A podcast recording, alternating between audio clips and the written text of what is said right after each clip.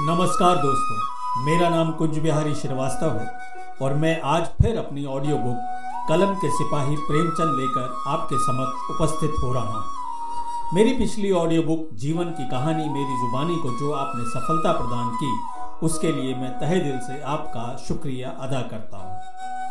प्रेमचंद ने हिंदी कहानी को निश्चित परिप्रेक्ष्य और कलात्मक आधार दिया। उनकी कहानियाँ परिवेश बुनती हैं, पात्र चुनती हैं। उसके संवाद बिल्कुल उसी भावभूमि से लिए जाते हैं, जिस भावभूमि में घटना घट रही है। इसलिए प्रेमचंद के पाठक या श्रोता कहानी के साथ बिल्कुल जुड़ जाते हैं। इसलिए प्रेमचंद यथार्थवादी कहानीकार है। लेकिन वो घटना को ज्यो का क्यों लिखने को कहानी नहीं मानते। यही वजह है कि उनकी कहानियों में आदर्श और यथार्थ का गंगा यमुनी संगम है। मेरी पिछली कहानी ईदगाह को सराहने के लिए आपका शुक्रिया। आज की कहानी है सवा शेर गेहूँ।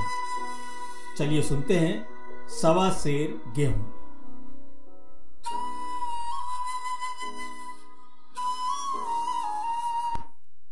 किसी गाँव में शंकर नाम का एक किसान रहता था। सीधा साधा गरीब आदमी था। अपने काम से काम, ना किसी से लेने में, ना देने में। छक्का पंजा ना जानता छल प्रपंच की उसे छूत भी ना लगी थी। ठगे जाने की चिंता ना थी। ठग विद्या ना जानता था, ना समझता था। भोजन मिला तो खा लिया, ना मिला, चबैने पर काट दी। चबैना भी ना मिला तो पानी पी लिया और राम का नाम लेकर सो रहा। विशेषकर जब साधु महात्मा पदार्पण करते थे तो उसे अनिवार्यतः सांसारिकता की शरण लेनी पड़ती थी। खुद भूखा सो सकता था पर साधु को कैसे भूखा सुलाता? भगवान के भक्त जो ठहरे। एक दिन संध्या समय एक महात्मा ने आकर उसके द्वार पर डेरा जमाया। तेजस्वी मूर्ति थी पीताम्बर गले में, जटा सिर पर, पीतल का कमंडल हाथ में, खड़ाऊ पैर में, ऐनक आँखों पर। संपूर्ण वेश उन महात्माओं का सा था जो रईसों के प्रसादों में तपस्या, हवा गाड़ियाँ और देव स्थानों की परिक्रमा और योग सिद्धि प्राप्त करने के लिए रुचिकर भोजन करते थे। घर में जौ का आटा था, वह उन्हें कैसे खिलाता? प्राचीन काल में जौ का चाहे कुछ महत्व रहा हो, पर वर्तमान युग में जौ का भोजन सिद्ध पुरुषों के लिए दुष्पाच्य होता है। बड़ी चिंता हुई। महात्मा जी को क्या खिलाऊं? आखिर निश्चय किया कि कहीं से गेहूँ का आटा उधार ले आओ, पर गाँव भर में गेहूँ का आटा ना मिला। गाँव में सब मनुष्य थे। देवता एक भी ना था। अतः देवताओं का पदार्थ कैसे मिलता? सौभाग्य से गाँव में विप्र महाराज के यहाँ थोड़े से गेहूँ मिल गए। उसने सवा सेर गेहूँ उधार लिया और स्त्री से कहा, ले, पीस दे। महात्मा जी ने भोजन किया, लंबी तान कर सोए और प्रातःकाल आशीर्वाद देकर अपनी राह ली।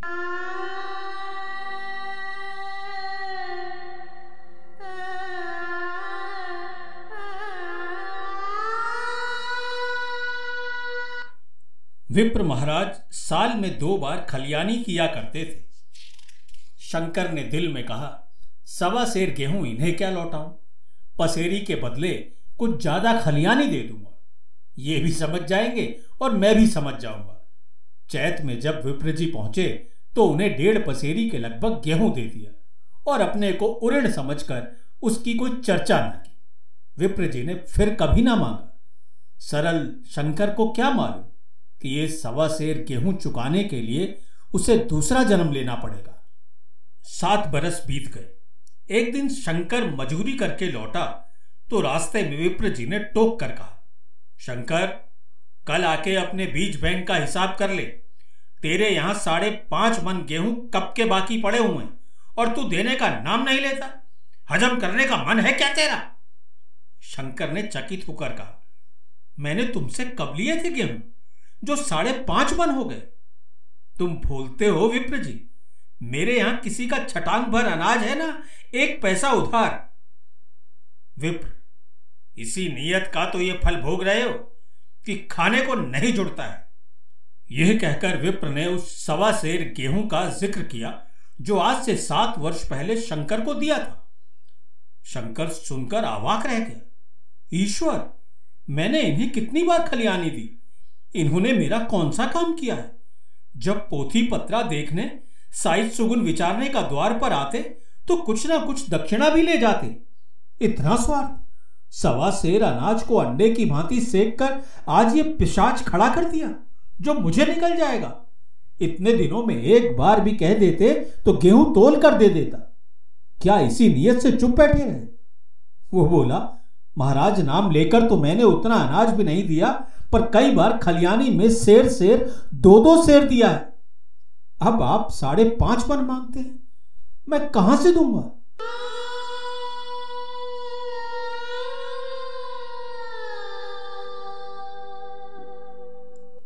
विप्र बोला उसका कोई हिसाब नहीं है। जो कुछ दिया होगा दिया होगा। चाहे एक की जगह चार पसेरी दे दो। तुम्हारे नाम वही में साढ़े पाँच मन लिखा हुआ है। जिससे चाहो हिसाब लगवा लो शंकर। दे दो तो तुम्हारा नाम छेक दू, नहीं तो और भी बढ़ता रहेगा। शंकर बोला, अरे पांडे, क्यों गरीब को सताते हो? मेरे खाने का ठिकाना नहीं, इतना गेहूँ किसके घर से लाऊँगा? विप्र बोला, जिसके घर से चाहो लाओ, मैं छटांग भर भी ना छोड़ूँगा। यहाँ ना दोगे तो भगवान के घर दोगे। शंकर काँप उठा। पढ़े लिखे आदमी होते तो कह देते, अच्छी बात है ईश्वर के घर पर ही दे देंगे। वहाँ की तौल यहाँ से कुछ बड़ी तो ना होगी। कम से कम इसका कोई प्रमाण हमारे पास नहीं, फिर उसकी क्या चिंता? शंकर इतना तार्किक और व्यवहार में चतुर ना था। एक तो ऋण भी ब्राह्मण का। बही के नाम में रह गया तो सीधे नरक में जाऊँगा। इस ख्याल से उसे रोमांच हो गया। बोला, महाराज, तुम्हारा जितना होगा यही दूँगा। ईश्वर के यहाँ क्यों दे? इस जन्म में तो ठोकर खा ही रहा हूँ। उस जन्म के लिए क्यों काटे बो? मगर ये कोई न्याब नहीं है। तुमने राई का पर्वत बना दिया। ब्राह्मण होकर तुम्हें ऐसा नहीं करना चाहिए। उसी घड़ी तकादा कर ले लिया होता तो आज मेरे सिर पर इतना बोझ क्यों पड़ता? मैं तो दे दूँगा, लेकिन तुम्हें भगवान के यहाँ जवाब देना पड़ेगा। विप्र गुस्से में बोला, वहाँ का डर तुम्हें होगा। मुझे क्यों होने लगा? वहाँ तो सब अपने ही भाई बंधु हैं। ऋषि मुनि भी तो ब्राह्मणी हैं। जो कुछ बने बिगड़ेगी संभाल लेंगे। तो बताओ, कब देते हो? शंकर बोला, मेरे पास रखा तो नहीं। किसी से मांग जाँच कर लाऊँगा, तभी दे दूँगा। विप्र एकदम गुस्से में आ गया। मैं ये ना मानूँगा, सात साल हो गए, अब एक दिन का भी मुलायजा ना करूँगा। गेहूँ नहीं दे सकते तो दस्तावेज़ लिख दो। शंकर मुझे तो देना है। चाहे गेहूँ लो, चाहे दस्तावेज़ लिखो किस हिसाब से दाम रखोगे?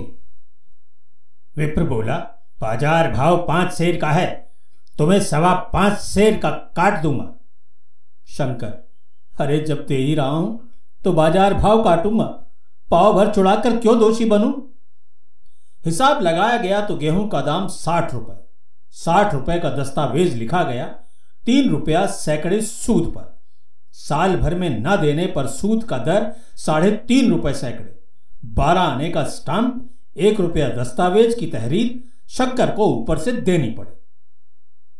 पूरे गाँव भर में विप्र जी की निंदा की, लेकिन मुँह पर नहीं। महाजन से सभी का काम पड़ता है। उसके मुँह कौन है? शंकर ने साल भर कठिन तपस्या की। मियाद से पहले रुपया अदा करने का उसने व्रत सा कर लिया। दोपहर को पहले भी चूल्हा न जलता था, चबैने पर बसर होती थी। अब भी वो बंद हुआ। केवल लड़के के लिए रात को रोटियाँ रख दी जाती। पैसे रोज का तमाकू पी जाता। यही एक व्यसन था जिसका वो कभी त्याग न कर सका। अब ये व्यसन भी इस कठिन व्रत में भेंट हो गए उसने चिलम पटक दी हुक्का तोड़ दी और तंबाकू की हांडी चूर चूर कर डाली। कपड़े पहले से ही त्याग की चरम सीमा पर पहुँच सके थे। अब वो प्रकृति की न्यूनतम रेखाओं में आबद्ध हो गए। उसने समझा, पंडित जी को इतने रुपए दूँगा और कहूँगा, महाराज, बाकी रुपए भी जल्दी आपके सामने हाजिर करूँगा। पंद्रह रुपए की तो और बात है। क्या पंडित जी इतना भी ना मानेंगे? उसने रुपए लिए और ले जाकर पंडित जी के चरण कमलों पर अर्पण कर दिए। पंडित जी ने विस्मित होकर पूछा, किसी से उधार लिए क्या? नहीं महाराज, आपके आशीष से अब पूरी मजूरी अच्छी मिली लेकिन ये तो साठ रुपए ही हैं। हाँ महाराज, इतने अभी लीजिए, बाकी दो तीन महीने में दे दूँगा। मुझे उरण कर दीजिए। उरण तो तभी होगे जब मेरी कौड़ी कौड़ी चुका दोगे। जाकर पंद्रह रुपए और लाओ। महाराज, इतनी दया करो, अब साँझ की रोटियाँ का भी ठिकाना नहीं है। गाँव में हूँ तो कभी ना कभी दे ही दूँगा। देख देख शंकर, मैं ये रोग नहीं पालता, ना बहुत बातें जानता हूँ। अगर पूरे रुपए ना मिलेंगे तो आज से साढ़े तीन रुपए सैकड़े का ब्याज लगेगा। अपने रुपए चाहे अपने घर में ही रखो, चाहे मेरे यहीं छोड़ जाओ। अच्छा जितना लाया हूँ, उतना रख लीजिए। जाता हूँ, कहीं से पंद्रह रुपए लाने की और फ़िक्र करता हूँ। शंकर ने पूरा गाँव छान मारा, मगर किसी ने रुपए ना दिए। इसलिए नहीं कि उसका विश्वास नहीं था। किसी के पास रुपया था ही नहीं, बल्कि इसलिए कि पंडित जी के शिकार को छेड़ने की किसी में हिम्मत न थी।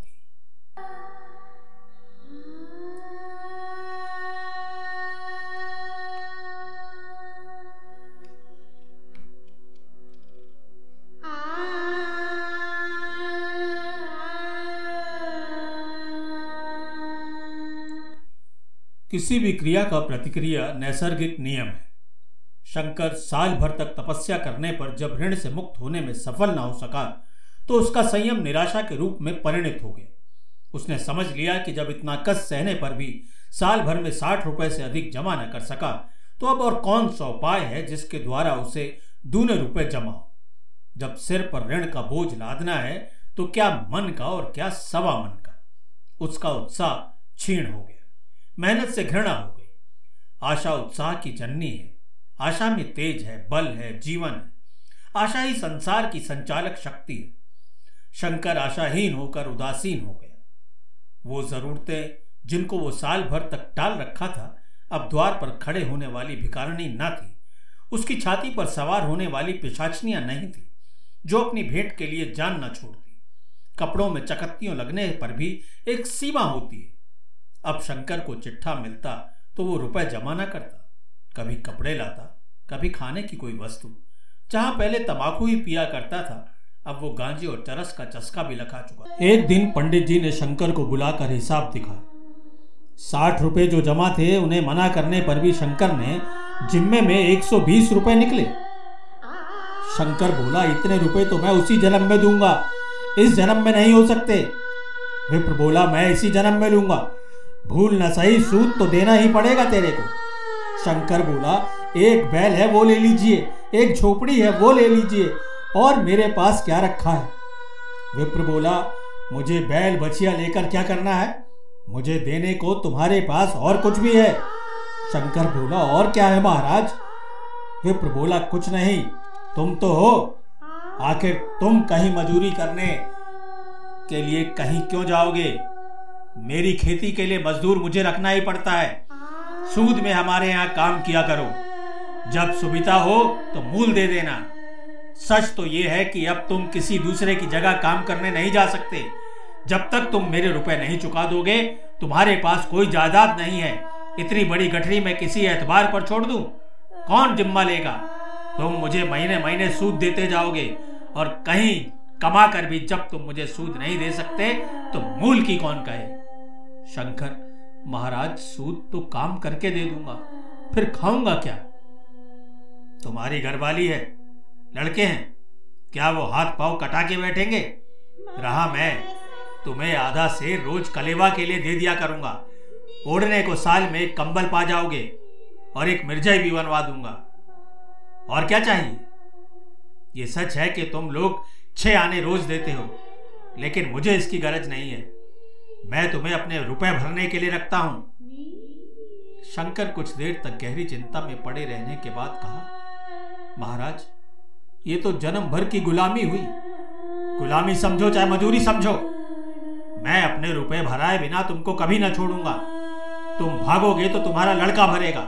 और हाँ, कोई नहीं रहेगा तो वो दूसरी बात है। इस निर्णय की कहीं भी अपील नहीं थी। मजूर की जमानत कौन भरता? कभी शरण ना थी भाग कर कहा जाता?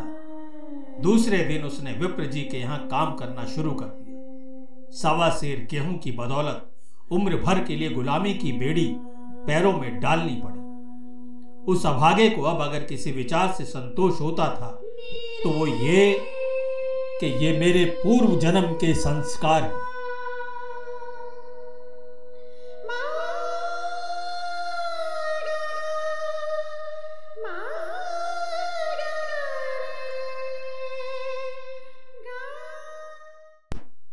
आज के किसानों की तरह शंकर ने विप्र जी के यहाँ बीस बरस तक गुलामी करने के बाद इस दुस्सार संसार से प्रस्थान किया। 120 रुपए अभी तक उसके सिर पर सवार थे। पंडित जी ने उस गरीब को ईश्वर के दरबार में कष्ट देना उचित न समझा। इतने अन्याय नहीं, इतने निर्दयी न थे वो। उसके जवान बेटे की गर्दन पकड़ी और वो आज तक विप्र जी के यहाँ काम करता है। उसका उद्धार कब होगा? होगा भी या नहीं? ईश्वर ही जाने। ये सत्य घटना है। ऐसे शंकरों और ऐसे विप्रों से दुनिया खाली नहीं है।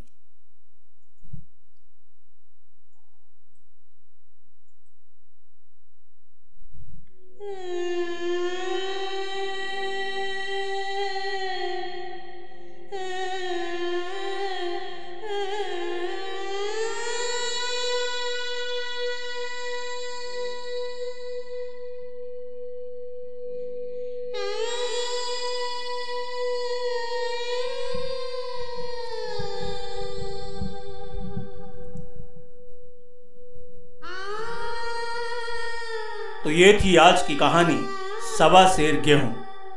उम्मीद है कि कहानी आपको पसंद आई होगी।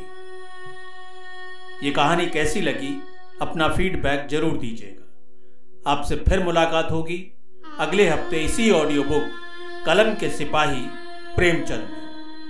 कहानी सुनने के लिए आपका शुक्रिया अदा करता हूँ। नमस्कार।